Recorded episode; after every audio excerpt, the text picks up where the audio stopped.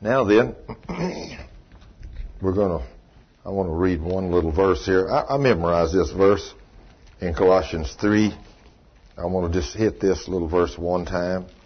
And uh, I, I learned this verse, and it's amazing how you can learn the verse, but uh, for years and years and years, even after I had this one memorized, I didn't know what the one after it said. And it's very important. But I only had the one memorized that fit me. Now, it's real nice to memorize things that are good for you. But some of the others that don't say what we like, we don't memorize them. You know what I mean, don't we, David? Yeah, so uh, th- th- let's look at this in Colossians 3.23. Colossians 3.23. This is such a great and precious promise. The Lord says, And whatsoever you do, do it heartily as to the Lord and not unto men. So everything I do, I mean, I learned that a long time ago that, and whatsoever I do, that means at work, that means at home, that means at night when I'm sleeping, when I'm running around the house, you know, when I go down to the grocery store, you know, when I go to buy a part for my car or whatever, if I'm working on something, changing the oil on my car or doing whatever, whatsoever you do, do it heartily as unto the Lord. In other words, don't do it haphazardly. You know, do everything as if you was doing it to the king. And that's the way we ought to do things. Amen. And then he says, and whatsoever you do, do it heartily as to the Lord and not unto men. Okay. Then it says, verse 24, when I got a hold of this, I really like this one. Knowing that the Lord, that, knowing that of the Lord you shall receive the reward of the inheritance for you serve the Lord Christ. Ooh, I like that too. I'm going to get a reward if I do things heartily. And I love that. And we always like getting a reward, right? But you know, I, in all the years I had memorized Colossians 3, 23 and 24, I had never read verse 25. it's just like it didn't soak in. I don't want to know that one. You know what I mean? You already read it, didn't you, David? It says, but, there's always something there that when you say if or but, or but if, or but he that doeth wrong. Now, you, you don't think any of us Christians would ever do wrong. Oh, oh my goodness gracious. Now there's something wrong here. You know, we're supposed to be children of the king. We would never do anything wrong. Would we? Oh, yeah, we do. And it's all because we don't really know these promises.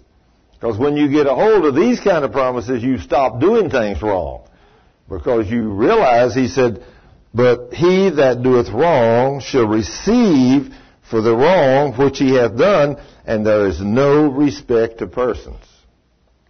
Wow. Do you really think that God would use a switch on a precious little son like me?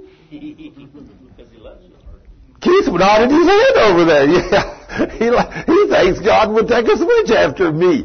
I think he knows that because we've both been there, haven't we, Keith? We have both been there. We know that he will take the switch to us somehow, some way when we do things wrong. So when you begin to get an idea that the things that happen to you through life, you know, are not just accidents. You know, they happen because we have not served the living Christ. Now, everybody wants to think about, I, I love thinking about going to heaven and getting a reward. Or I even love more so thinking about getting a reward here on earth. You know, the Lord blessing me for being a good boy, you know, and letting me have long life and good health and providing me with a nice house and a good car and all those things and plenty to eat and a nice place to sleep. Oh, I guess, but I just worked and earned that myself, didn't I? No, I did not. I mean, you can work hard and do all you want to and not have none of that, can't you? Yeah, you can be in and out of the hospital, all kinds of things. And when you get a hold of the fact that your sins, is, in fact, last night when we went down to the hospital to visit, Uh, I drove in there, we drove in there, and when we did, we couldn't hardly find a parking place. We had to park way over on the other side of Medical Center. And you know, I thought, just think, if all those people in this hospital know what I know, they wouldn't be in there. Amen. Every one of them. Every one of them is in there because of sin. They don't want to hear that, but that's why they're in there. It's because they're not doing something according to this book.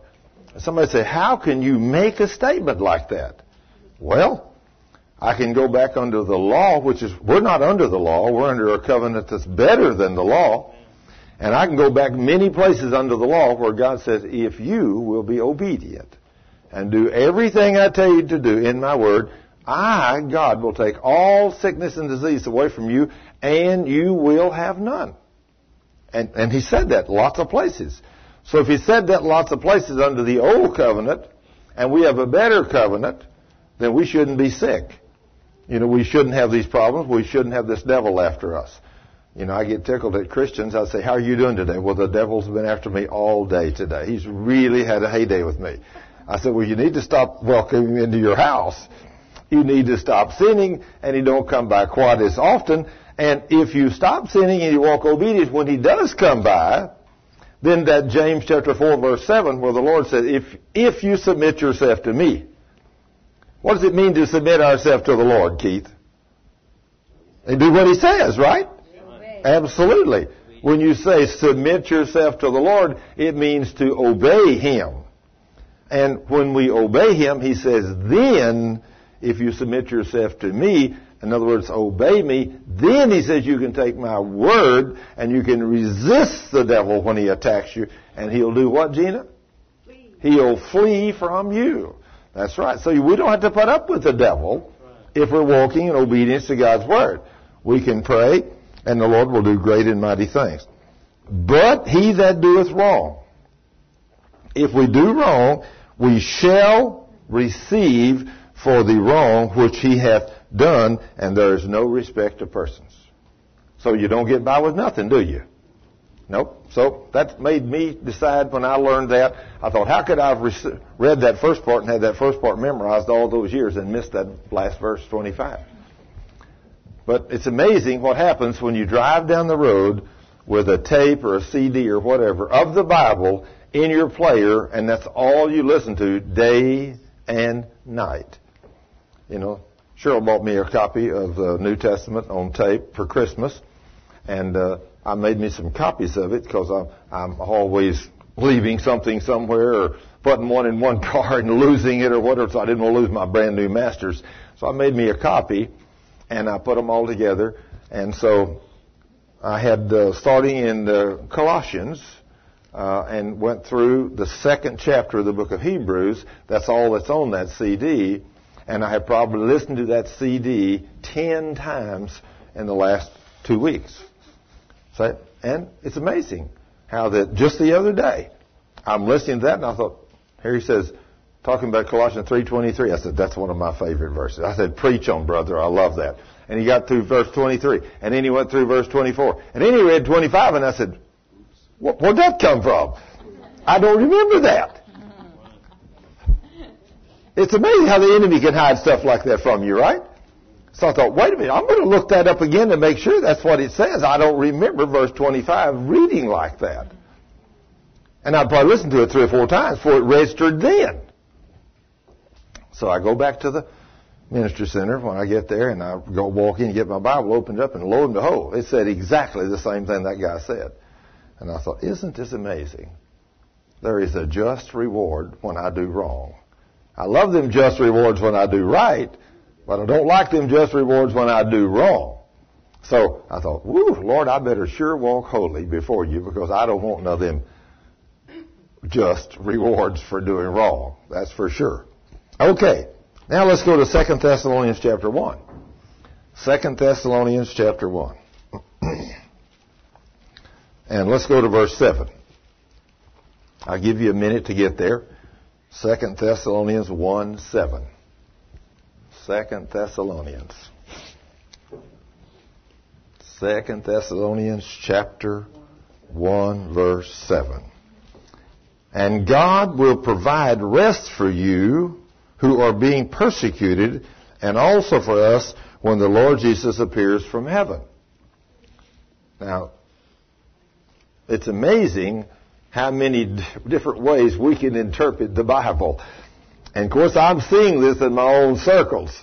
I mean, I got a lot of people, especially men, that study the Word of God, and I think about at least a half a dozen of us that study regularly, and we get together, and how we can read this same book and interpret these things different. You know, I mean, I got a half a dozen guys and we can't agree upon what the Word of God says. I think, gee, there's no hope for the whole world. If a half a dozen of us can't agree, then who knows how many different ways we're going to interpret it. But it says, and God will provide rest for you who are being persecuted and also for us when the Lord Jesus appears from heaven. So he's coming back sometime. He will come with his mighty angels. Wow. In flaming fire, bringing judgment on those who don't know God and on those who refuse to obey the good news of our Lord Jesus. oh, wait a minute.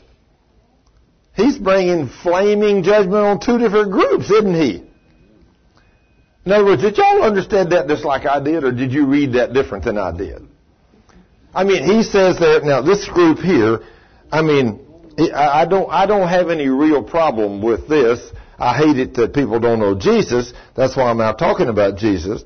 But he said he will come with his mighty angels in flaming fire, bringing judgment on those who don't know God. Now, if he could have stopped right there, I'd have been okay. But he didn't stop right there and on those who refuse to obey the good news of our Lord Jesus Christ. Now, the ones that don't know God and those that refuse to obey Him, those are two different groups of people. One of them don't know Him and they're lost. The other one does know Him, but they're not willing to obey.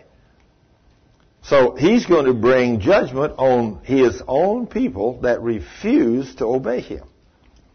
Well, I got news for you whenever we refuse to obey Him right here on this earth, you know, I mean, I think how many people, since I've learned about unforgiveness and what it does to people, how many people have I gone to hospitals and seen some of them technically dead or on their deathbeds with cancer, heart failures, you name it, and get these people to repent and I've seen some of them healed in 24 hours.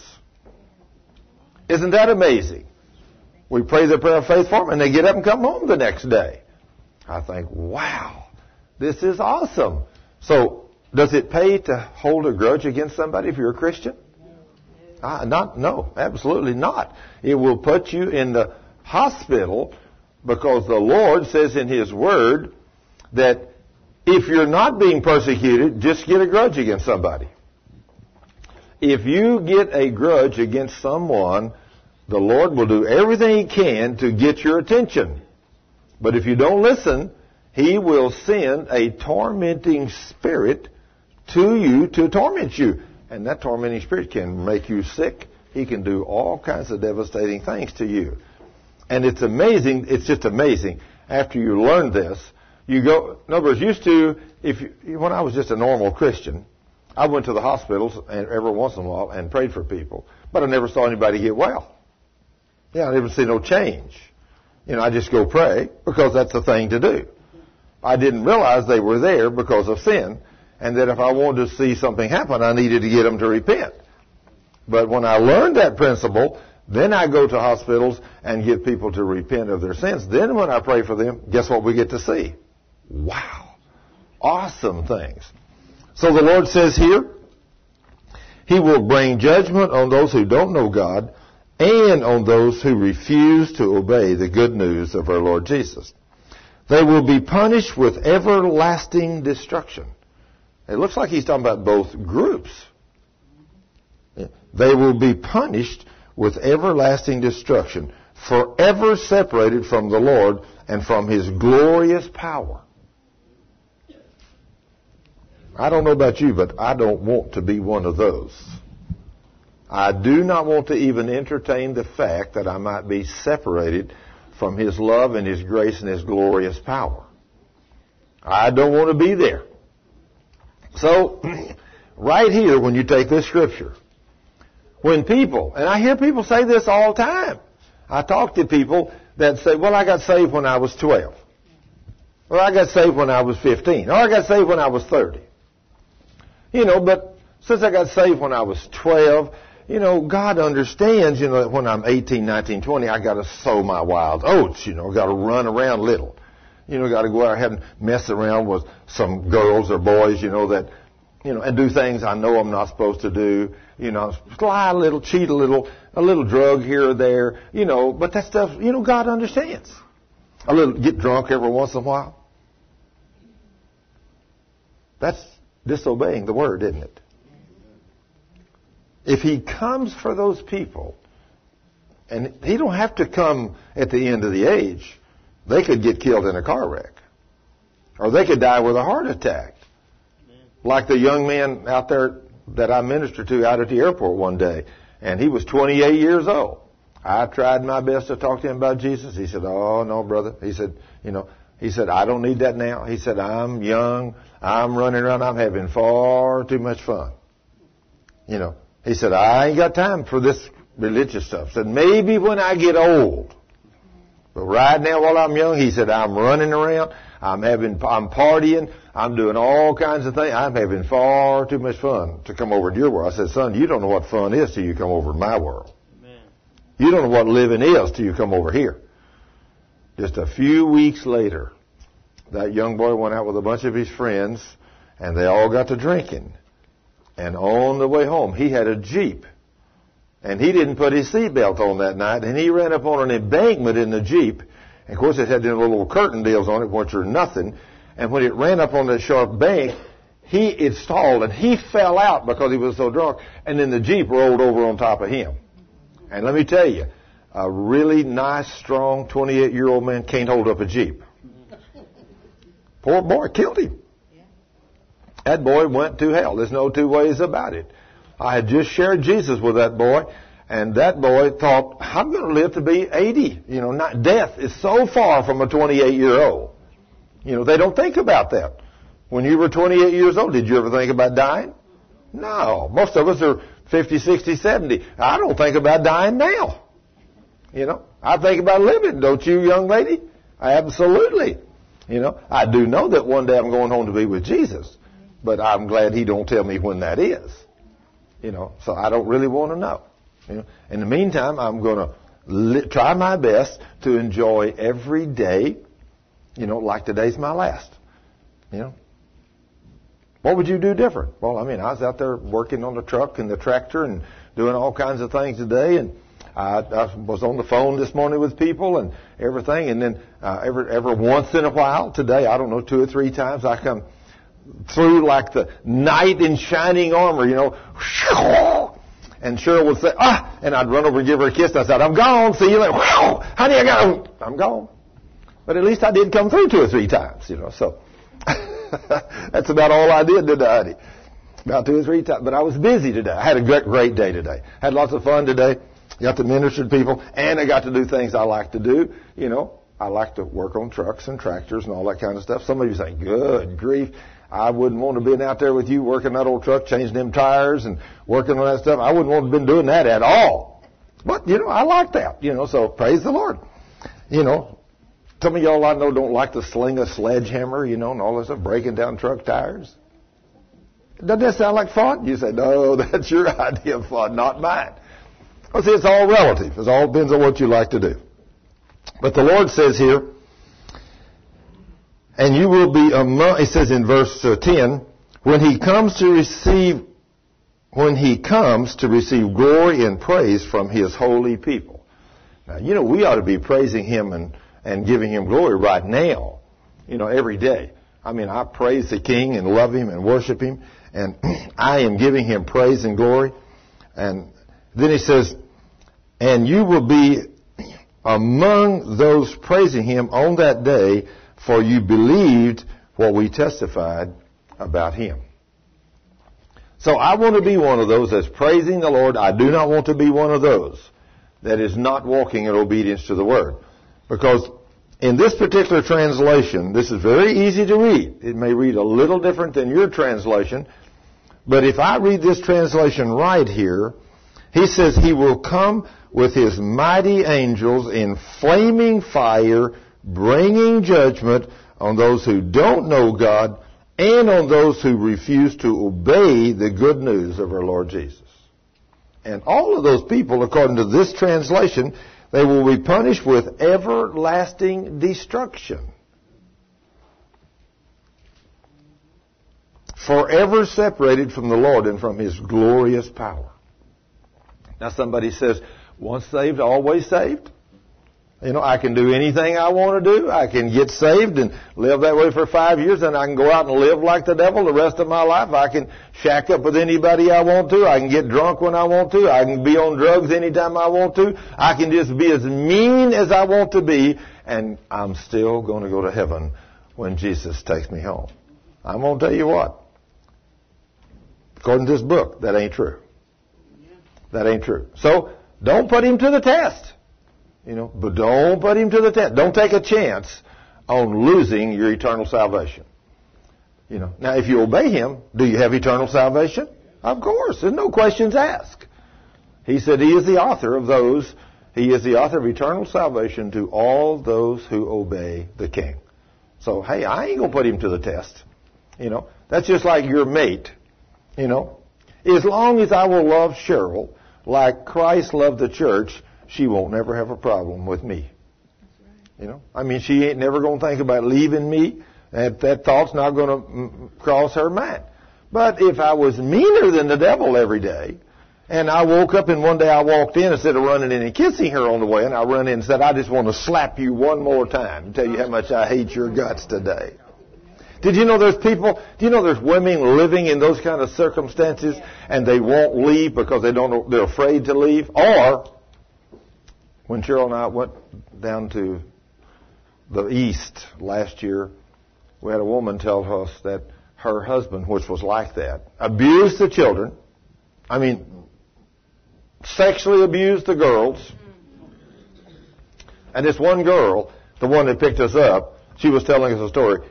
When she was telling us the story about how she'd been so sexually abused from the time she was a little girl even through her teenage years. I told her, I said, good grief, woman. I said, when you got to be a teenager, why didn't you resist when your brother or your daddy come in to sexually abuse you? She said, I did until I, my jaw was broken three times.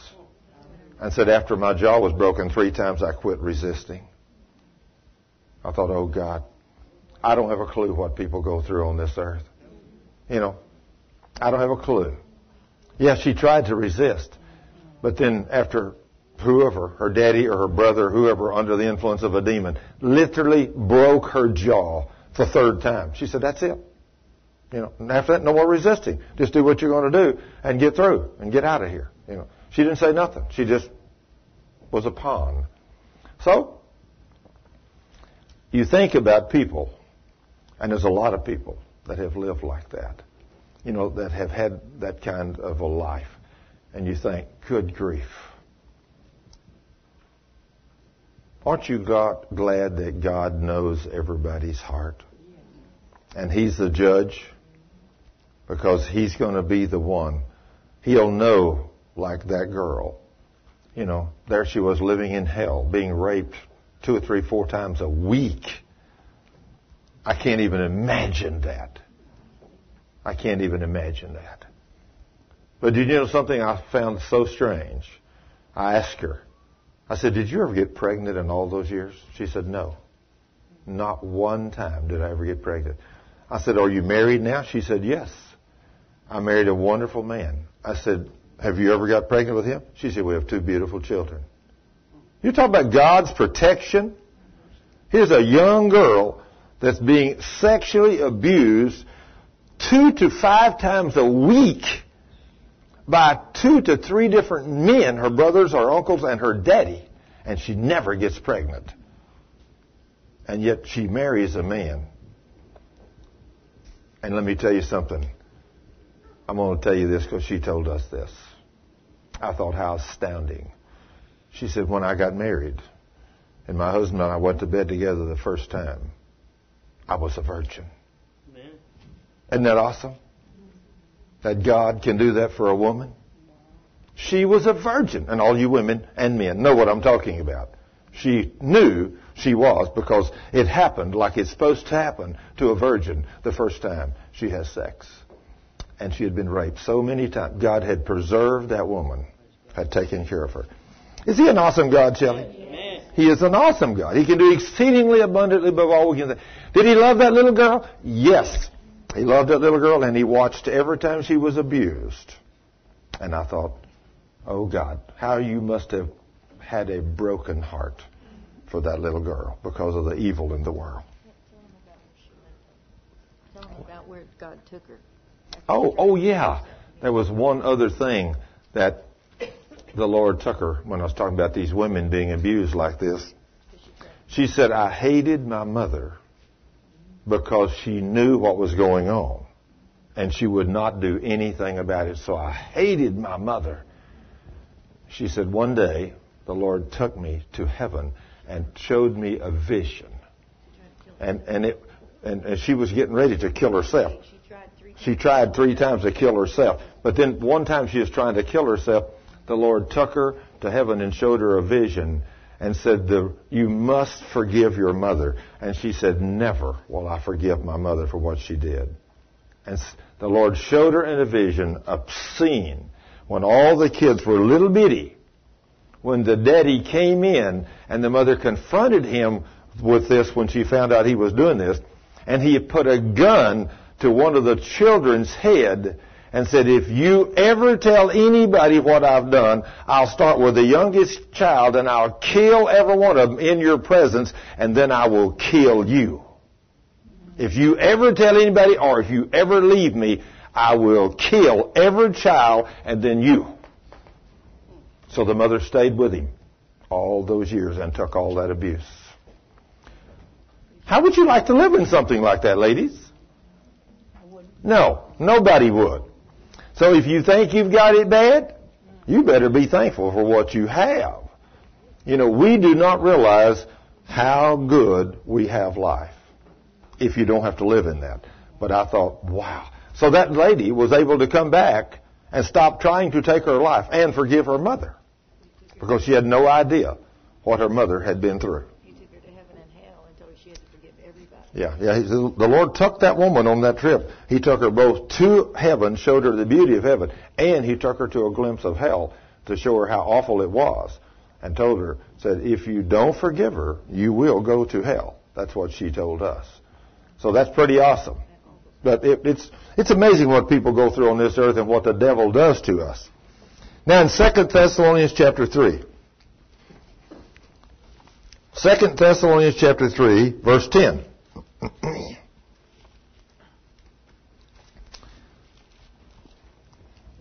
Paul made this clear. He said in 2 Thessalonians 3 verse 10, even while we were with you, we gave you this rule. Whoever does not work shall not eat. Who's supposed to work as Christians? All of us. Nobody is to not work. If you've got two arms and two legs, you're to be working. You're to be making your own living. You're to be out there. Did Paul preach the gospel? Did he work? Yes. What did Paul do? He was a tent maker. That's right, young lady.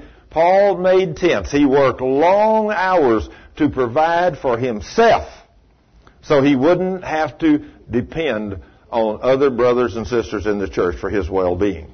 Now when he preached the gospel, some people did help him.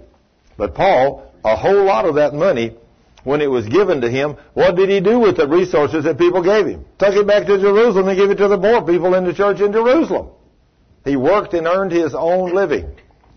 And of course, like Colossians 3.23 says, whatever we do, how are we supposed to do it? As unto the Lord. You're supposed to work as unto the Lord.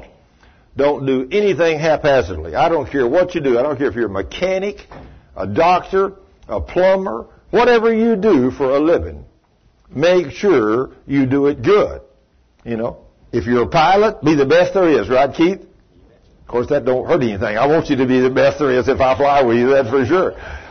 You know, I guarantee of course, I, I kid Keith because I used to be a pilot too, and I know, you know, if that airplane wasn't safe, I ain't going in it. I guarantee you. So, and I, I knew we needed to be the best at what we did because a lot of people depended on us. But I wasn't concerned about them. I was only concerned about getting one there safe. Me. And I knew if I got there safe, the rest of them was with us, right, Keith? That's right. And I know Keith's just like me. If he were to get in that airplane and something questionable about that airplane, you ain't going on that airplane, are you, Keith? Yeah, absolutely no. We are not going. It's got to be perfect. So, anything that we do, we do it as unto the Lord. And the Lord clearly tells us, for while we were with you, we gave you this rule.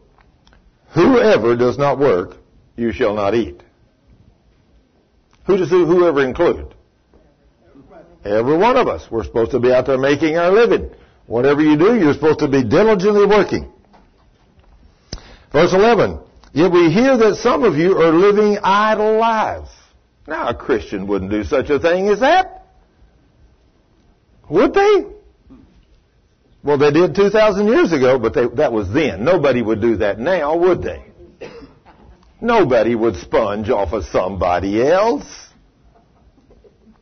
Yes, we hear that some of you are living idle lives, refusing to work, and wasting time meddling in other people's business. Uh-oh. Now we've stopped preaching and gone to meddling.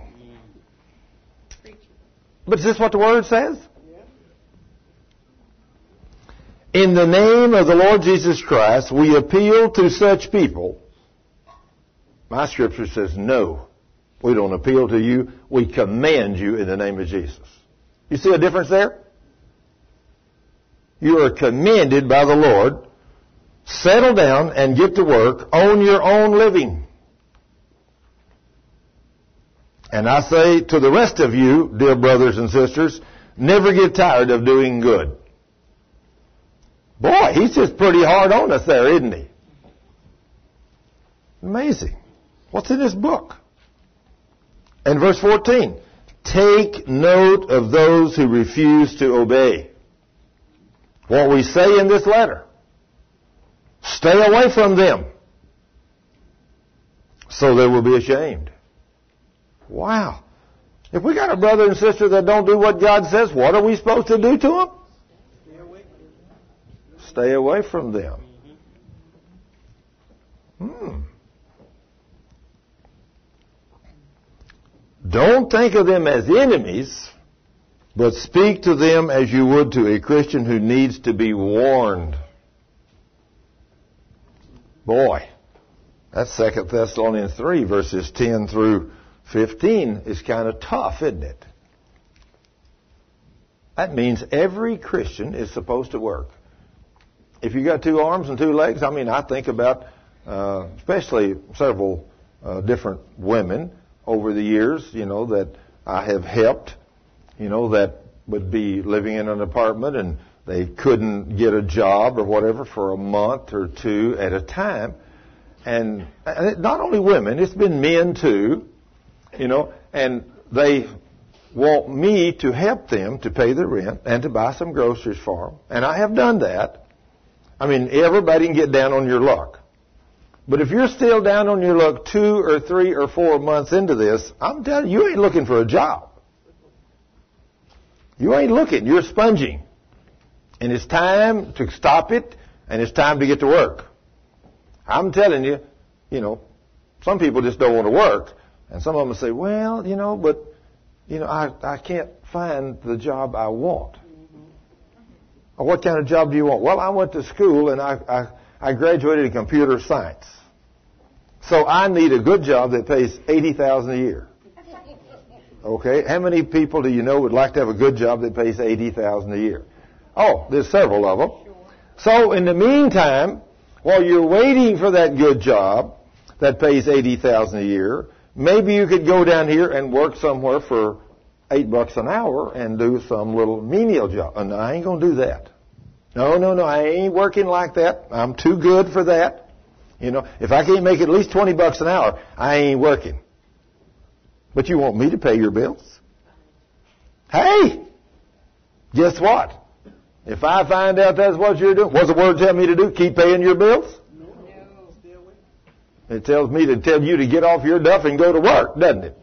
And whatever you do, work at it with all your heart and do a good job. Is that what the scripture said? That's the way I read it. So what's every Christian supposed to do? Lay around in the shade and drink your iced tea and let somebody else bring you everything and pay your bills? No. You're to be out there earning your own living. The scriptures is clear. Every one of us. Then, if you don't work, you don't eat. That's what Paul said, isn't it? Now, if you want to come over to my house and you've missed a couple of meals, I'll be happy to feed you. No problem. But don't be over there every day for a month, laying around on my couch doing nothing, listening to my music or watching my DVD because I'm going to boot you out. And I'm going to put this number 12 in your backside and say, I'm going to put you to work. Or I'm going to take you out in the front yard and say, if I got a ditch to be dug, dig it. I mean, I was out there the other day and I had to dig a 50 foot ditch to put that sewer line in and I had so many lines and wires, I couldn't get a trencher. I had to dig that ditch by hand. And let me tell you, it took me a couple of days to do it. Now then, if you got somebody lazing around in your house and you got a ditch to dig and you go out there, they'll find something else to do or someplace else to go. You know. But I didn't have no place else to go. I had to dig the ditch. So anyway, praise the Lord. I got it dug. I got the line in. I got it covered up and it got the ground all smooth. So praise the Lord. I love people like Phil whenever he said something about, I'd love to help you out there in that dirt. I said, well, okay. So I, we got all the pipe in and all that done. I said, well, Phil, I'm ready to cover it up. You want to help me? Yeah, man, he come running out there. I mean, he grabbed one of them grubbing hoes, you know, and knocking that dirt down. We throwing in that wheelbarrow, working, I mean, working like a little horse. We got the whole thing all covered up, both, not only that ditch, 50 foot, but another one about 90 feet long that we had dug a few weeks before. And we filled all those up and smoothed all the dirt and everything. And, and he said, man, he was sweating and everything. He said, I feel good. I said, man, whatever you do, do it heartily as unto the Lord, right? No grumbling and no complaining. I thought, man, there's a young man that God's, he's after my own heart. I love people that work. Because the Lord loves people that works. He commanded us to work, did he not? That's what he said. Now then, Matthew chapter 7. Let's see a little bit about effective prayer. Matthew chapter 7 verse 7. Now, if we're obedient and we're doing what the Lord says in His Word about His business, and He know only He knows your heart. Nobody else knows your heart. God knows your heart. In Matthew chapter 7, verse 7, this is an awesome promise.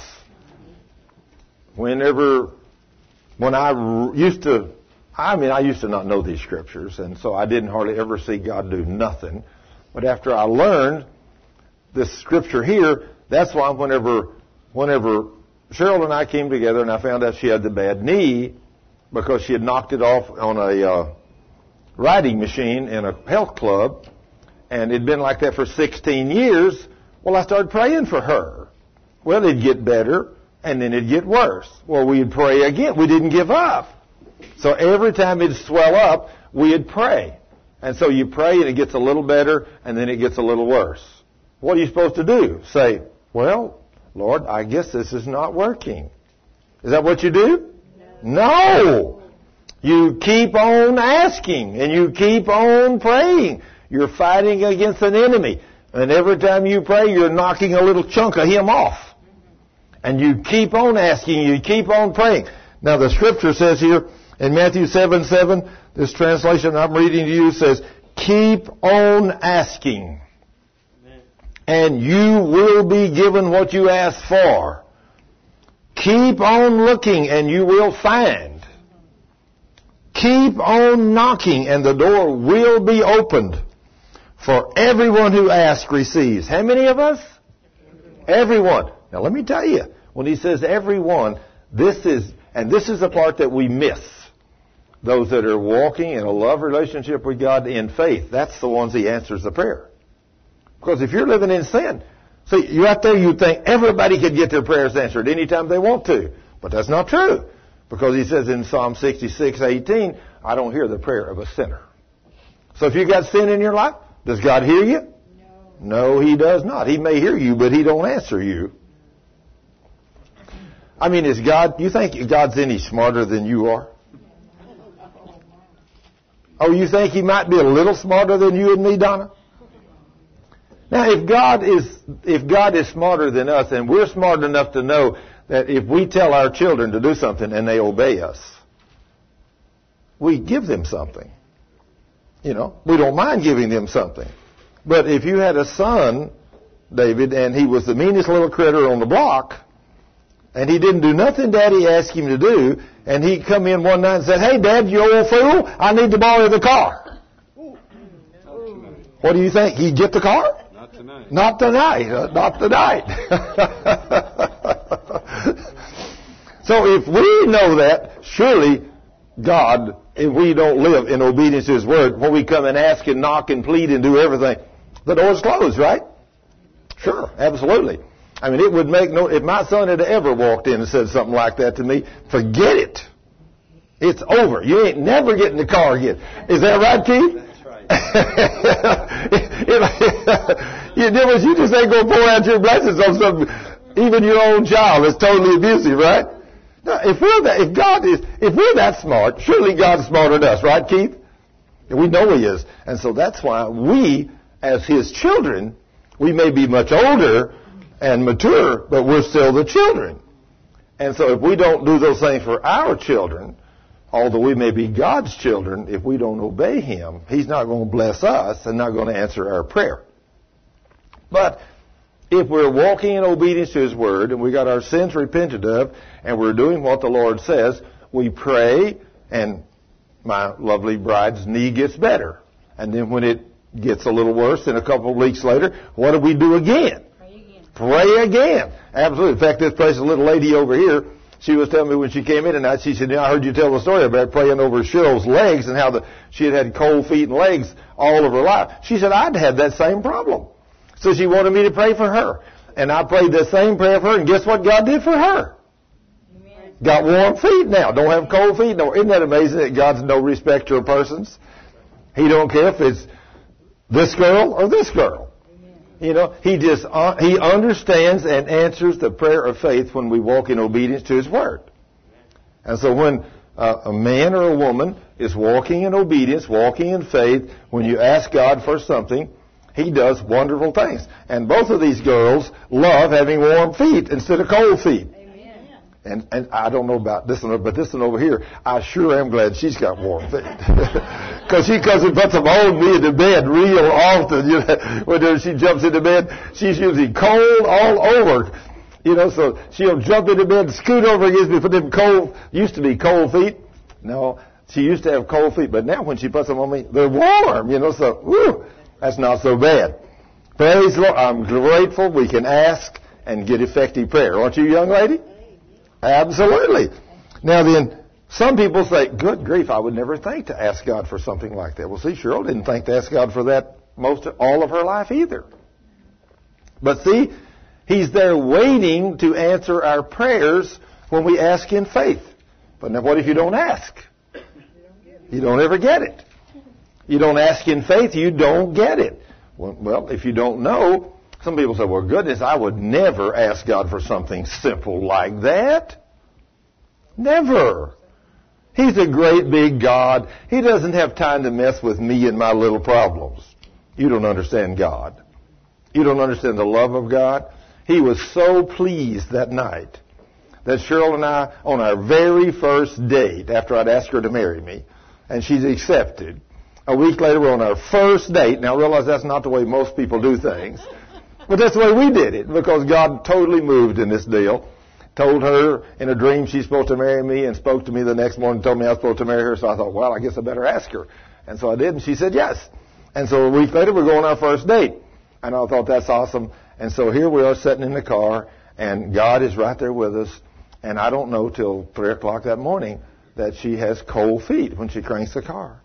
And I asked her how long she's been like that. And she says, all of her life. I said, do you want to stay like that? Or, no.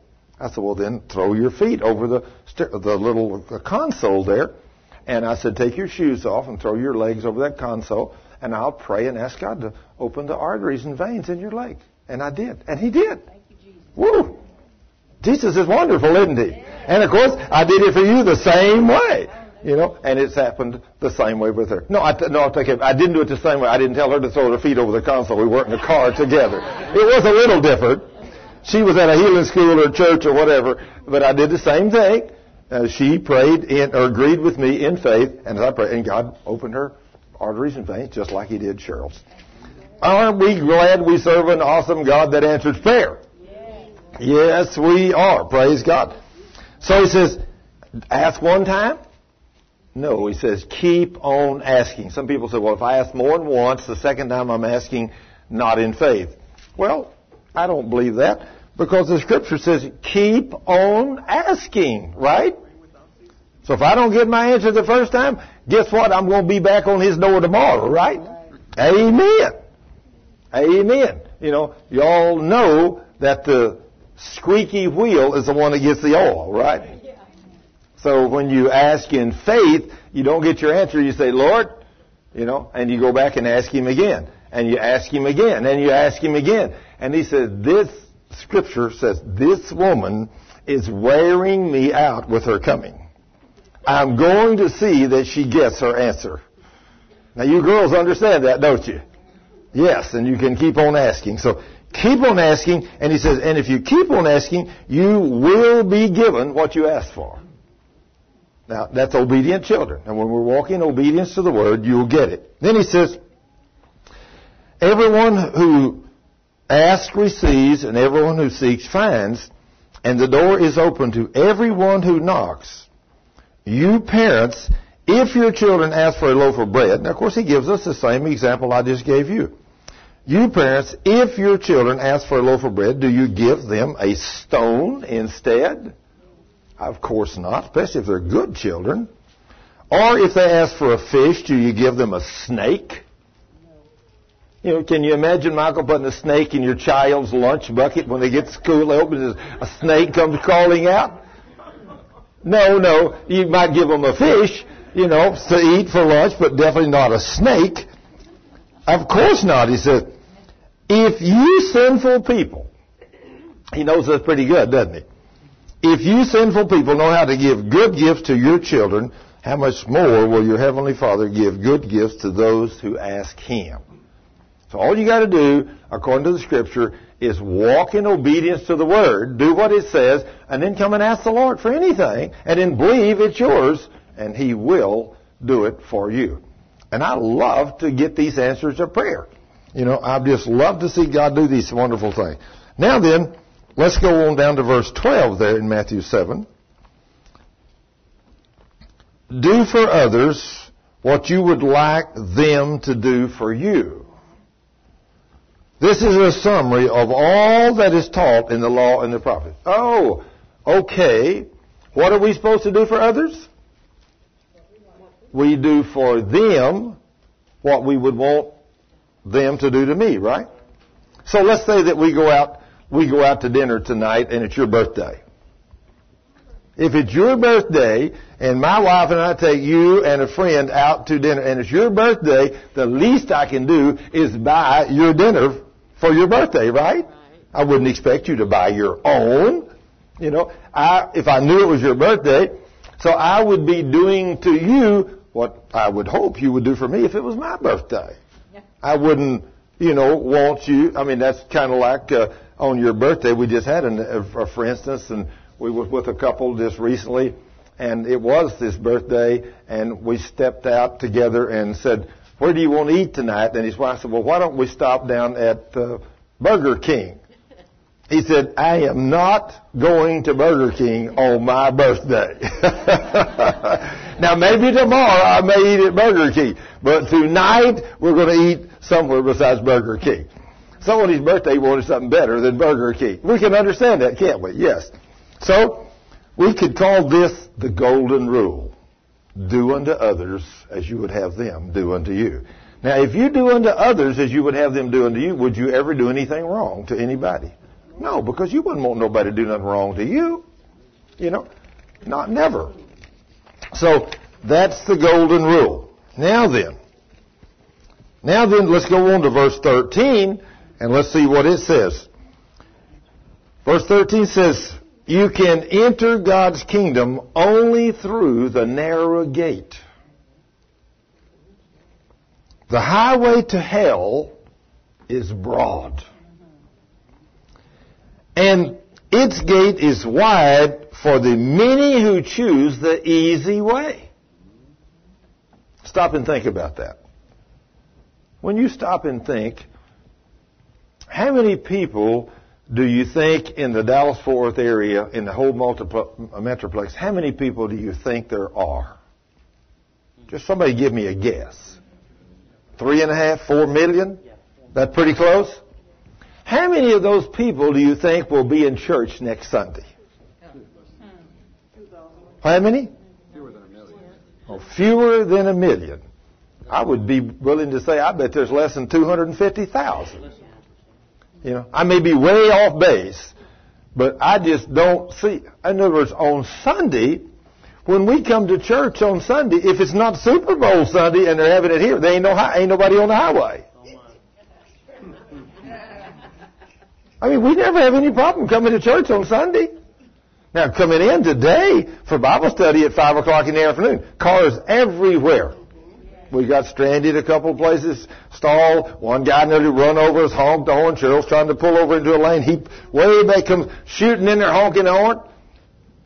Everybody's in a hurry. Everybody wants to get home. Cars everywhere. Multitudes of people, but they ain't going to church. I can tell you for sure they wasn't going to church. Now then, the king says, you can enter God's kingdom only through the narrow gate. So these people, maybe, let's say David is right, and out of four million there was one million, 25%. I don't think it's that high, but it may be. But if there's one million that's going to church, probably a big number of those are going to church just to show up. They really don't have a relationship with the king, right? And especially when some of them that go to church are like some of these stories we hear in here about people telling us about, well, you know, they're going to church, but yet they're living together, not married. You know, we need to, we need to stop that you know, we need to realize that we need to do it God's way. Don't y'all agree? Amen. We need to do it God's way. God told us that the way to heaven is very narrow. And he says, few there will be that will find that path. But the highway to hell is broad. And there's no resistance out there. It's easy. And its gates is wide for the many who choose the easy way. But the gateway to life is small, and the road is narrow, and only a few will ever find it. Are you glad you found it? Amen. I'm glad I found it too. I'm grateful. You know, anytime, you know, that's, that's just like the, this last week. We were, we walked into a room with some people, Cheryl and I did, and with another couple, and we were all Christians, of course, and we were happy and we were praising the Lord. And one of the ladies said, My goodness, I've never seen four people that smiled as much as y'all do. I said, Ma'am, we know the King. I mean, when you know the king, you can't not smile, right? You can't not smile when you know the king. Think of what percentage of the world you are. It's a tiny little number, isn't it? It is so tiny. Think, you are a son or a daughter of the king of the universe. And if you know him in an intimate way, that even puts you into a smaller class. Lots of people go to church. But a lot of those people go to church have no relationship with the King. I mean, I went to church. I mean, I went to church every Sunday. I never saw God do nothing. I never saw Him answer a prayer. I never saw a miracle. Never. What was wrong? I didn't spend enough time with the King. I was too busy out there in the world. But was I a Christian? Yes, I was a Christian. I really knew Jesus. But I didn't know him intimately enough to get him to do wonderful things for me. He was kind of like a distant relative. You know, that maybe you go see once a year. You know, you got a aunt, grandma and grandma lives up in Montana or somewhere. You only get to go see them once every two or three years. When you go, they're so happy to see you. You know, you may get to stay a week and they may give you a few nice things when you're there and everything, but you're only going to be there one week. And then you're going to come back home and you ain't going to get to go back for three more years. You ain't going to get a whole lot from grandma and grandpa. You only see them once every three years.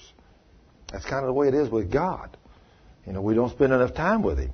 You know, but if you if you get move close to grandma and grandpa and you get you a good job up there, where that every afternoon after work you can run by and tell them how much you love them. So, is there something I can do for y'all today?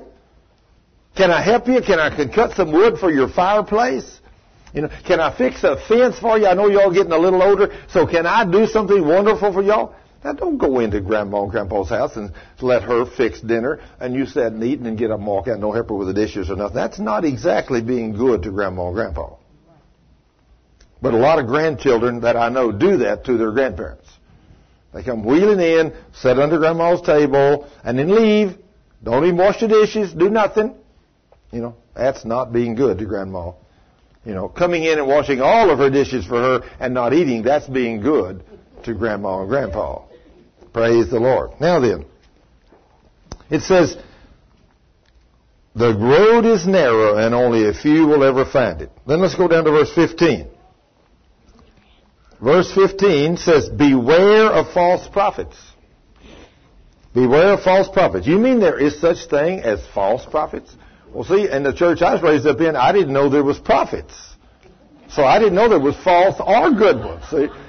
So, the, I'm serious. I mean, the church I was raised up in all my life, the first two gifts we left off. You know, the apostles and the prophets. Now we had evangelists and preachers and teachers.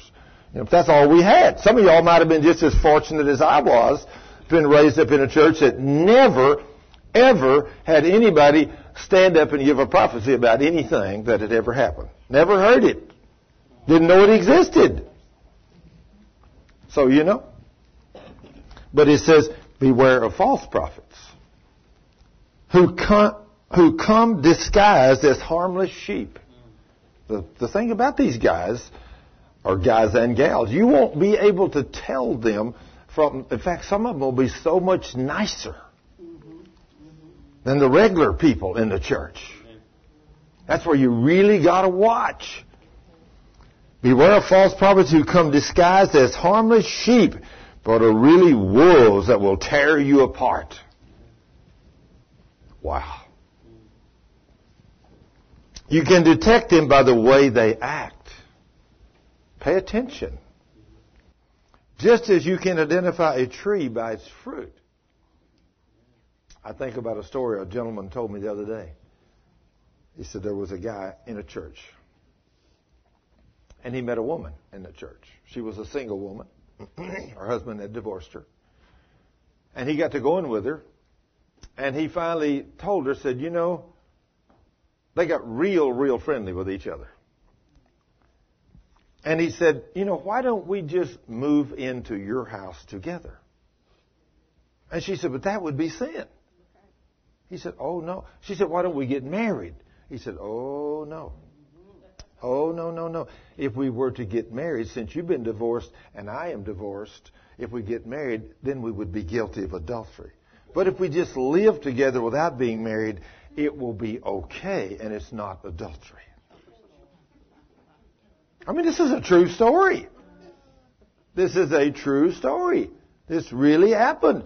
This guy was one of those false prophets that comes about seducing weak-willed women that don't know the truth of God's Word. And so guess what she did? She opened a door and he moved into her home with her. They lived together probably for a year. Isn't that amazing? Deceived her. Beware of false prophets who come disguised as harmless sheep, but are really wolves that will tear you apart. You can detect them by the way they act. Just as you can identify a tree by its fruit. You don't pick grapes from a thorn bush. Or figs from a thistle. A healthy tree produces good fruit. And an unhealthy tree produces bad fruit. A good tree can't produce bad fruit, and a bad tree can't produce good fruit. So every tree that does not produce good fruit is chopped down and thrown into the fire. Yes, the way to identify a tree or a person is by the kind of fruit that is produced. Now, if that person is loving, kind, gentle, doing deeds of loving kindness for brothers and sisters in Christ, working hard, doing good things for the kingdom? What do you think they probably are? A false prophet or a true one? Probably a true one. But you've still got to be careful, don't you, David? You always have to be careful. Always be careful. Don't ever jump to trust anybody. You know, I can think of, it's unfortunate. There was a man that came here a few times, and he had a few children. I don't think I ever saw his wife, but he said he was married. And he never had any money. Seemed like he just never did. And when he would come here, he would be telling me about how much trouble he has. You know, he's not making any money, and so, you know, I'd give the guy $50 or $100 to help him out. I felt sorry for him. Then one day he walked in and said, Thurman, I've got to have two, hadn't been here in several months, but he came and said, I've got to have $200 to pay my utility bills this week. If I don't, they're going to turn off my electricity. And I'm trying to sell a piece of equipment, and I feel sure I'll sell it this week, and I'm going to sell it for $4,000. And he said, I will be here next Sunday to pay you back the $200. Can you let me have $200? Sure, I guess you have $200. Now, when you give $200, don't give it expecting nothing in return. Because if you give it expecting something in return, and then what happens, and he don't show up next Sunday, or the next, or never again. He didn't sell that piece of equipment. He didn't plan to sell that piece of equipment. If he had of, and he'd have been a man of God, a true man of God, if he hadn't sold that equipment, do you know what he'd have done next Sunday? He'd come back in and said, Thurman, I tried my best this week to sell that th- piece of equipment for $4,000, but it didn't sell. Now, I'm going to keep coming to church every Sunday, and when I do sell it, I'm going to give you $200 back. But don't come to church and tell me you're going to sell a piece of equipment and ask me to give you $200, and I give you $200, and then you don't never come back to church again. If you ever come back to church again, and you hadn't been back in two years after that, and it's been about that long since he's been here, what do you think I'm going to do if he walks in next time and says, Thurman, I got to have 200 more dollars? I mean, I might give it to him, Keith. I don't know whether I would or not, but I, would, I'd have to question it. Y'all understand where I'm coming from? Are we all human beings? Yes. But see, when you give something, the Lord says, give it expecting what in return? Nothing. And then you don't get into an offense, see? It's just a fact that it happened. What if the guy walked in the door? right there, I'd still love him. You know? If he did, I wouldn't have no bad thoughts. But that's why you don't never give anything expecting anything back. And then you can't be offended. So no problem. So, if you are a good Christian, you will produce good works. If you're not a good Christian, you will not produce good fruit. And if you're not producing good fruit, the Lord says He will cut your tree down and bring you home. Now, why do you think some Christians die prematurely? Because they're Christians and they're not producing any fruit. And so their tree gets cut down prematurely. I mean, now if you want a scripture to really confirm that, in John 15, verse 2 is very clear. I am the vine, and you are the branches. And every branch in me that produces no fruit, what do I do to that? He cuts it off. Wow. But the next verse I don't like. But those that do produce fruit, he prunes those too, Debbie. So he comes along and cuts a limb off. And it's a little tough on us, isn't it? So he prunes you so you will be even more fruitful.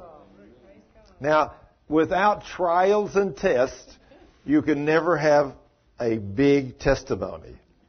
Now, with little bitty trials and tests, you can have a little bitty testimony. But with a big trial and test, you can have a big testimony if you pass your test.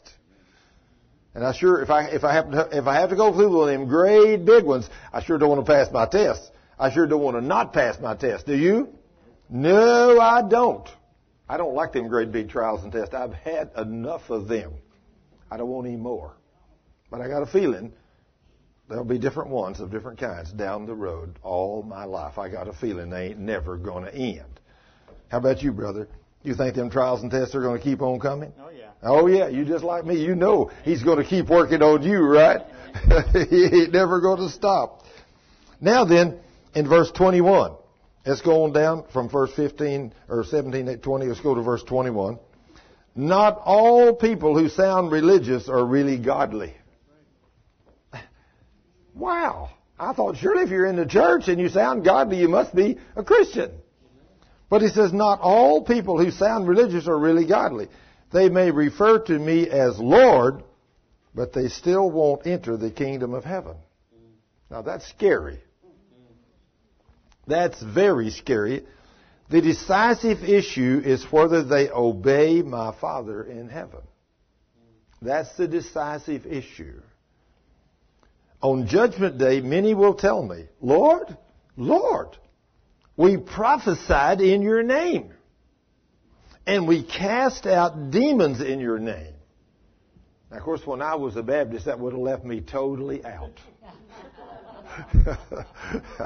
I never prophesied and I never cast out a demon all those years. I didn't even know they were available. I just didn't know. So that, that couldn't have talked about me then. But I could have been one of those that produced no fruit, that's for sure. So I'm glad he's merciful and gracious because if I, if he wasn't, he'd have probably cut me off way back yonder when I wasn't producing very much fruit at all. But he said, we prophesied in your name, we cast out demons in your name, and we performed many miracles in your name. But I reply, I never knew you. Go away. The things you did were unauthorized. Isn't that something? I mean, that makes me tremble to think about that.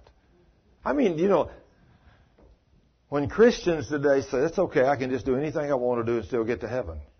When you read this book, it makes you wonder sometimes, is the best Christians, how good do we have to be? You know, I think he requires a whole lot, don't you? But all he really expects is us to come and make him our Lord and Savior and then begin to read the book and obey it. And if we obey it, then as we learn more about him and we produce more and more fruit, this will mean that we will get more and more rewards when we get home. But a brand new Christian, a brand new Christian, a guy that, say, take a guy or a gal, either one, that's lived in utter hell on earth, that's not, never done anything right, and they come and you lead them to Jesus today. And they really have a real experience and they come to know Christ, and that afternoon something happens and they're in a car wreck or an 18 wheeler runs over them and they're killed. They're going to go to heaven. Amen. They're washed in the blood. They hadn't even had time to sin after they got saved and washed. And they might be in better shape when they get there than some of those that have lived for 20 years as Christians. Because their robe was white. They didn't have time to get it dirty again. And I'm telling you, us as Christians, I don't know about you, but I know about me, and I've had a lot of spots put on my robe over the years when I missed God's best. But I think y'all are right there with me. But now I'm trying my best to clean my robe up. I'm trying to make sure every spot is prayed off. I would love for my robe to be white and spotless when the Lord comes for us. Wouldn't you? That should be our goal as Christians. Then in verse 24, he says, Anyone who listens to my teaching and obeys me is wise. Like a person who builds a rock on a house on solid rock. Though the rain comes in torrents and the floodwaters rise and the winds beat against that house, it will not collapse because it was built on a rock. How many of y'all have ever lived in a house like I did way back yonder years ago when Dad went out there on the solid ground and cut off some tree stumps about that big around and set them on the ground and we built a house on top of that. Anybody ever lived in one of those kind of houses? Nobody in here ever boy, y'all are all must be young. You didn't have to live there. Huh? you didn't have no trees? Oh, okay the first house that I was raised up in on the farm, Dad cut some big old oak trees about that big around and cut them off about this tall and out there and just set them on the ground and put some beams around them and built a floor on it. We built a house on that. And that was the foundation it was built on. Now then, what do you think happened as the rains came in the water and the ground got soft? What do you think happened to the house? it began to settle on the edges and the doors won't open, you know, or they swinged. I mean, all kinds. The windows won't close no more. No, all kinds of strange things happened to that house. Why did my daddy build a house like that? He didn't know no other way to build one. That's all he knew. Now, years later, we built another one. We had both learned a whole lot, especially Daddy. I'll never forget helping him dig a three by three, three foot wide and three foot deep ditch all the way around where the house was going to be. And we didn't dig it with a backhoe. We dug it with a pick and a shovel. It took us weeks to dig that. Every evening when I got home from school, Keith, I knew what I was going to be doing. I was going to be in that ditch with that grubbing hoe and that pick digging that hole and then we filled that up with rock. We had to go down and got rock, and then we poured concrete on top of all that rock up to about six inches above top of the ground. And let me tell you, we built another house on that one. And let me tell you, it never did move. It stayed right there. Dad learned something, but there was a whole lot more effort went into building that second one than was that first one. But this is what Jesus is telling us right here. He says, Anyone who listens to my teaching and obeys me is wise. In other words, if he tells us what to do and we obey him, then he gives us this example. He said, it's like a person who builds a house on solid rock. Well, nearly every one of us in here today that's got a house, it may not be on solid rock, but it's on solid concrete. Is that true? Yes, today we build houses and build beams and all kinds of stuff and most of us, the house they built for you today, when you lived in it 10 or 20 years, when you go home, you can still open the door and it opens. You can pull it closed and it pulls nice and easy, right, Shelley? And you don't have to worry about it being all sideways because it's built on a foundation. And that's what the Lord's telling us here. Though the rains come in torrents. Now you notice the house that was built on rock, the floods came. And he says, but the house didn't collapse. It stood because it was built on rock. But anyone who hears my teachings and ignores it is foolish. Do you, do you, anybody remember in the word where he says, love your brother as yourself? Now what if you ignore that? What if he says no fornication and you go do it? What do you, is that foolishness? Yeah, absolutely. Anything you do that's contrary to the word of God, you say, well, that, no, God, I don't see him. I mean, that's what some people think. I can't see him. Show me God. And people say, He's invisible. Well, if he's invisible, he don't exist. I mean, that's, that's the rationale that some people use. God's not real. You know, he don't exist. So I don't have to obey those rules. I can do anything I want to do. Well, let me tell you, he's pretty real, isn't he, David? I don't see gravity, but I believe it. Yeah, I love that statement David just said. He said, I can't see gravity, but I believe it works. I mean, if you were to get up on top of a 10 story building and you were to jump off, you would find out gravity works, don't you? Guarantee it works. You, get, you jump off and say, I don't believe in gravity. Oh, you don't believe? Okay, well then you can walk around out there with no problem. It don't work like that, does it? Nope. You can say, look, it doesn't bother me at all. You're falling at 120 miles an hour.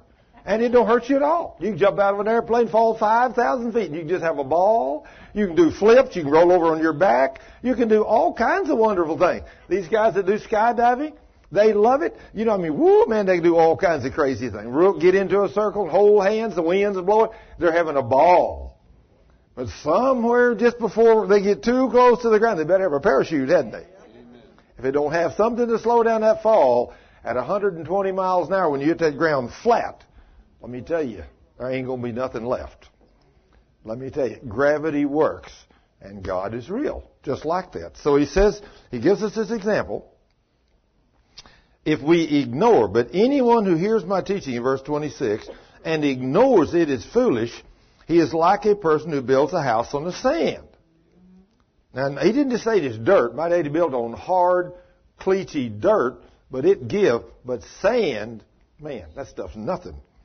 When the rains and the floods came and the winds beat against the house, it will fall with a mighty crash. You notice that both these houses had the storms of life? Do you realize that as a Christian or without being a Christian, you're going to have the storms of life? Now, if you got your house built on solid rock, when the devil comes to your house, you can run him off. But he's going to come. If you don't know who he is, he's going to put you to the test. And if you don't pass that test, just like the children of Israel, they grumbled and complained for 40 years. God was very unhappy with them. And after 40 years, how many of them did he say was going, all them that grumbled and complained, how many was going to get to enter his rest? None of them. Not any of them. Only them that believed. And there wasn't very many, was there? Two. Out of the multitude, Joshua and Caleb, only two men got to live through that and enter into the rest. The rest of them died in the wilderness in the sand. Wow. The storms of life will come. The floods will come and they will beat against your house and it will fall with a mighty crash. Verse 28, Jesus said, after Jesus finished speaking, the crowds were amazed at his teaching. For he taught as one who had real authority, quite unlike the teachers of the religious law. Do you think the king is still teaching his word as a man of authority? We can find out real quick if God is real if we walk in obedience to his word and somebody needs a prayer answered. And we come and pray and get to see God do a mighty work of restoration, of healing, of deliverance, or of salvation. Bring a soul into the kingdom of God. It's amazing what you can see God do when you're obedient. And, I mean, He literally says if we're obedient, that scripture we just read there about effective prayer a few minutes ago, there in Matthew 7. What did He say you could ask for? Anything. He didn't cut us short. His children have no limitations if we'll walk in obedience to His Word and do what He says. He will answer our prayer. But you got to build on that solid foundation.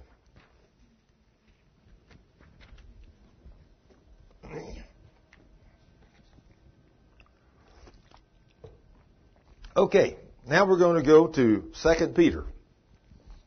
Go to 2 Peter chapter 1.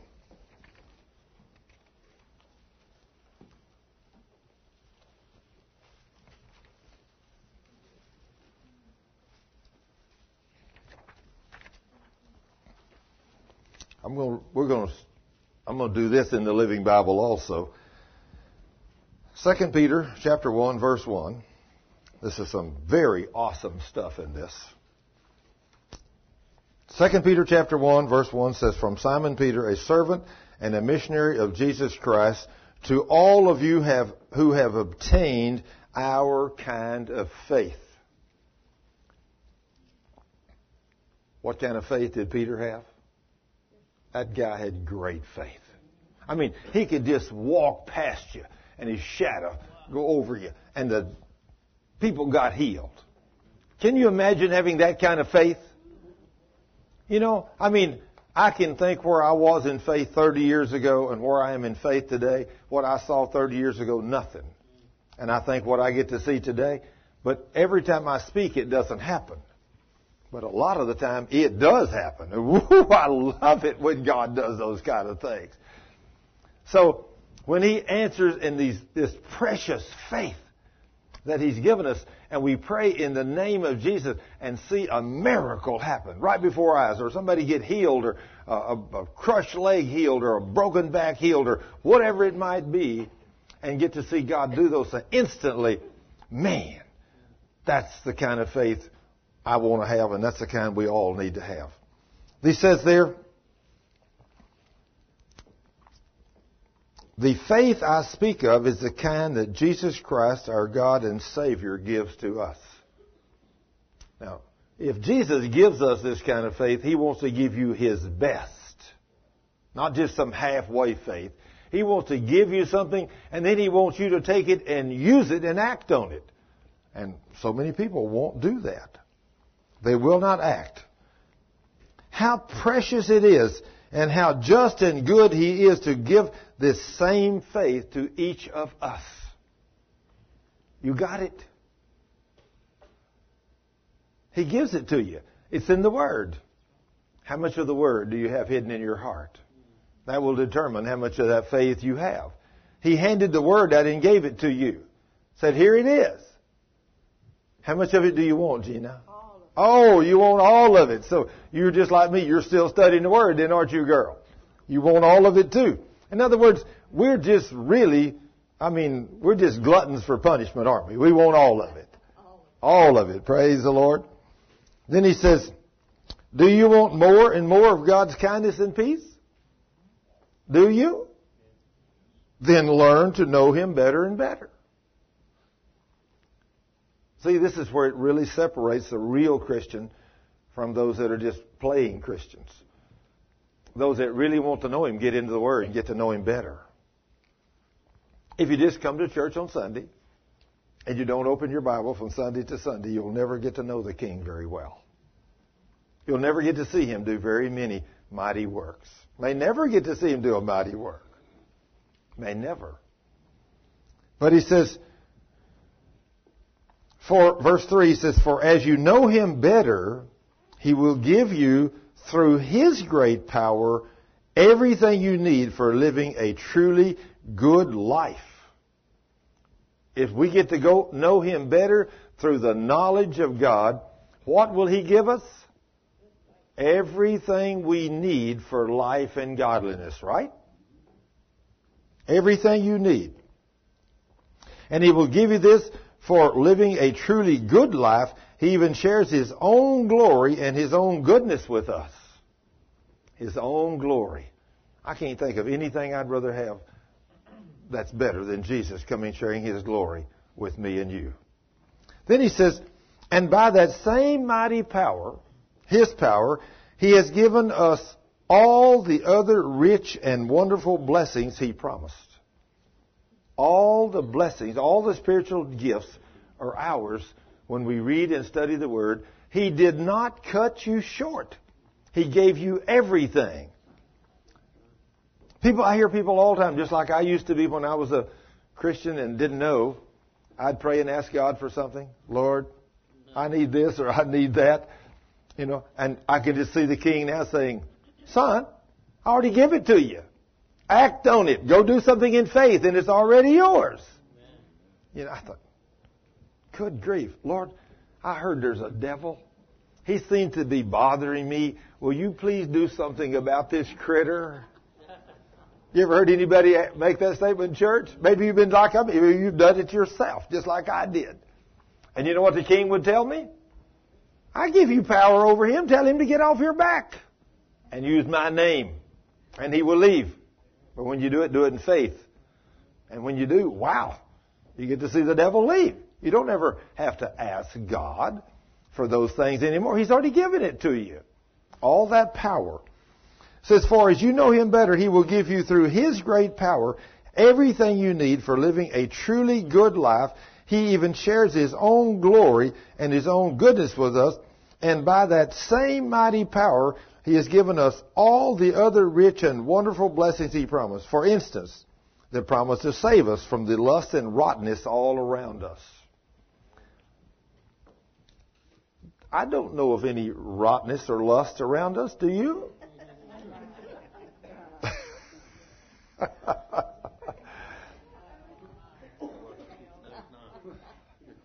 oh, y'all must live in a different world than I do, huh?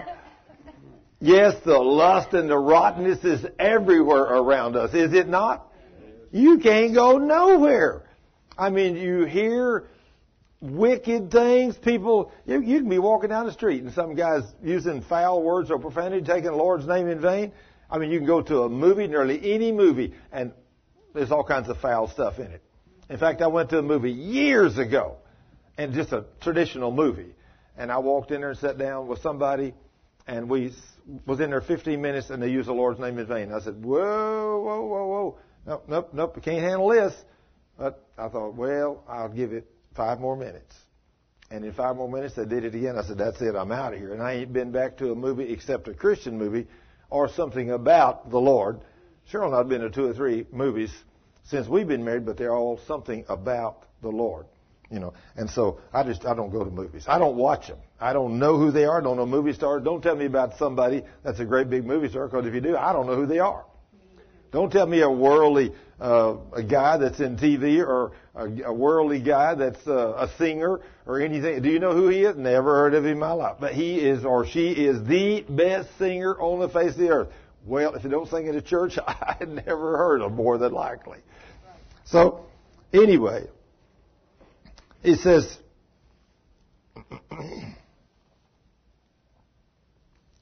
separated us from all this rottenness that's all around us and to give us his own character. Now, that's what the Lord has provided for you and me. But he says in verse 5, in this living translation, I really like this so much better than I did the King James. But it says good in the King James too. But in the Living Bible it says, but to obtain these gifts. Oh, wait a minute. But to obtain this gift, you need more than faith. That's what the Living Bible says you must also work hard to be good. You reckon that's true, David? That sounds good, doesn't it? And even that is not enough. For then you must learn to know God better and discover what He wants you to do. How many people do you know that's out there seeking the Lord? Lord, what do you want me to do? And really praying diligently, Lord, I'm studying your word. I'm going to walk in obedience to your word, and I want to know what you want to do with me. I want you to use me for your glory, and I don't want to pass through this earth and do nothing for you. I want to make an impact on people by, and that for the kingdom of God when I pass through. When I pass through, I want souls when I get to heaven that'll run up and put their arm around me and say, you were the one that led me to Jesus. You were the one that taught me how to walk holy before God. You changed my life. And because you changed my life, I changed their lives. And all these other people are here because of you and your service to the King. Amen. Can you imagine that? Can you imagine? I think about this little shoe salesman that led Billy Graham to Christ. Little insignificant nobody, he thought. One day, when the whole roll is called up yonder, uh, there'll be millions say, wow, I came to Christ through him, through him, through him, and through him. And there's that little shoe salesman. I came to Christ through Billy Graham. Billy Graham said, I came to Christ through him. So without him, none of this other would have happened. Isn't that awesome? And that, eh, that's the way, that's why God can't give us the rewards until it's all over. You know that? Because that man's deeds is still following him, though he's dead, his deeds are still, and his rewards in heaven are still being accumulated. You ever stop to think about that? Think about what I just said. You know, just because you die, does your deed stop? No. What if you had been a mean person and you've done mean things to bad people which caused other people to be mean and bad? Your judgment is not settled when you die. Your judgment is not going to be settled till the end of the age, the complete end, and every person is stopped. And then you'll be judged according to every evil work that came through you and all those people that you had an impact on. And your reward will be based on that. Just like the rewards in heaven. He can't give us the reward right now. Well, we die right now and go to heaven. He can't give us our reward because he don't know what it's going to be. You might have led 500 people to Jesus while you were down here, and those 500 might have led 50,000. And you're going to reap part of the rewards of all of that because you were faithful to lead the first 500. So you can't be rewarded until the end of the age, till the end of the Christian age. Isn't that wonderful? Yeah. See, your rewards are following you. So whatever you do down here on earth, do something good. Do something good so your rewards are going to continue to follow. And then he says, verse 6 says, Next, learn to put aside your own desires. Now, killing the flesh is the toughest thing we do every day. That beast is a beast. Yep. Learn to put aside your own desires so that you will become patient and godly gladly letting God have his way with you. You know, if the king says, I want to send you to Africa. Oh, you, you go, huh? You know what some people would say? Lord, how about let's not do Africa? Or somebody say, oh wow, we get to make a trip to Africa? We're going down there and witness and lead people to Jesus. Oh man, I love to go. Let me ask you this question. The prerequisites for going in the last year, you must have led at least 20 people to Christ in your neighborhood. Have you done that? Well, no. Well, gee, if you can't lead anybody to Jesus here, why do we need to take you to Africa?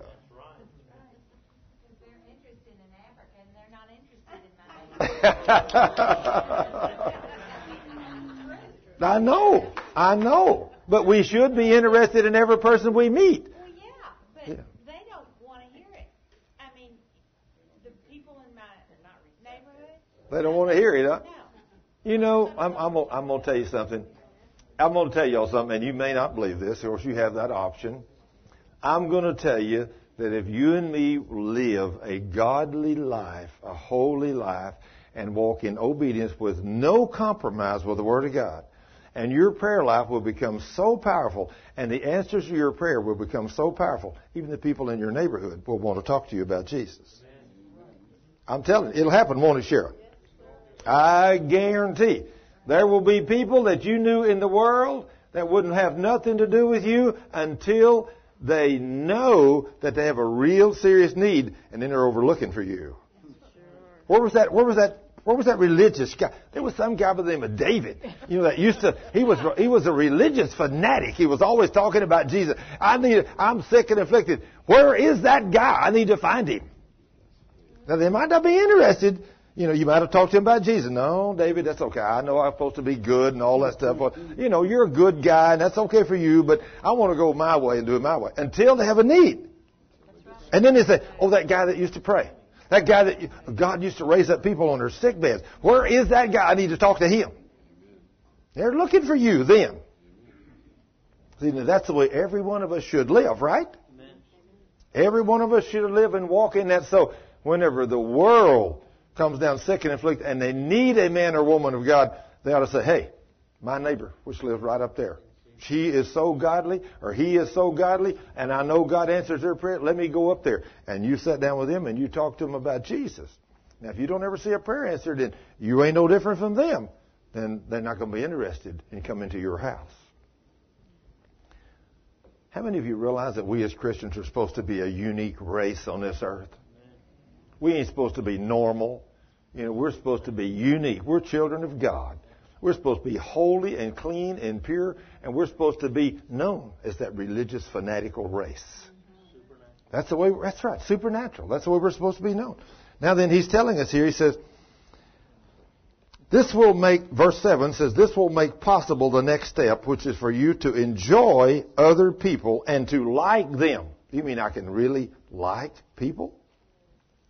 It says, if I've done all these things, I can like people. And then it says, and finally, you will grow to love them deeply. You can have a love for people. Isn't that amazing? What we fight and fuss over on this earth. Verse 8 says, the more you go on in this way, the more you go on in this way, the more you will grow strong. Spiritually and become fruitful and useful. I don't know about you, but I want to be strong as I possibly can spiritually so I can be fruitful and useful to our Lord Jesus Christ. Amen. Now then, if you're not strong spiritually, don't have the word hidden in your heart, I can think years ago when I was a Baptist deacon, Sunday school teacher, and all that stuff, nobody ever called me to go somewhere to a hospital to pray for a sick, and especially, you know, somebody might ask me as a deacon if I was their deacon, they might ask me to come pray. But they didn't expect anything to happen, and I didn't expect anything to happen. I mean, it's, it's, it's a funny thing, but that's what it was, Pamela. That's just life.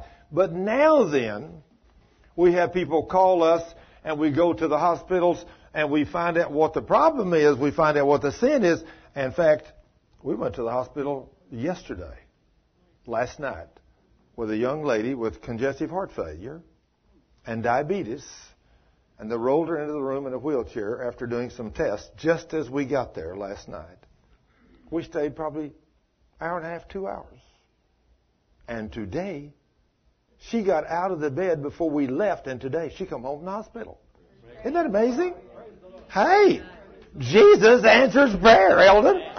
The king. See, now, we expected that. We told her last night after we found the problems and everything, prayed over her and her friends and her daughter and everybody else. We prayed over everybody there. We said, you will be home in nothing flat. Well, while we're over praying over her daughter, I felt somebody in turn and looking there. She's standing there out of the bed praying with us. And she said, I'll see you all in Bible study tomorrow night. But I don't see her here tonight. But I know she got out of the hospital today because we got a message at the ministry center. They released her from the hospital today. She did go home. Hey, don't you love to go and pray for somebody that's in that critical condition and see them get out the next day? Woo! Don't you love to see God answer your prayers? Woo! Totally agree with it. And but now I expect that. I expect it. Don't we, Sharon? We get to the point where we walk holy. Don't we expect things like that to happen, Rosemary? Every day. And we see it virtually every day too, don't we? Woo! It is so nice to be attached to a ministry that all of us get to see God do all these wonderful things. It is awesome, the phone calls that we get. I mean, everybody out there prays for people and things happen. I love seeing God in the midst of this thing. Then it says, verse 9, but anyone uh oh, wait a minute now. How do we have to throw these kind of things in here every once in a while? Verse 9 says, But anyone who fails to go after these additions to faith is blind indeed, or at least very short sighted, and has forgotten that God delivered him from the old life of sin so that now he can live a strong, good life for the Lord. Anybody who fails to go after these additions to faith. Boy, I was one of those for a long time. I didn't even know these things were available. But now that I've learned, woo, It makes life fun when you learn it.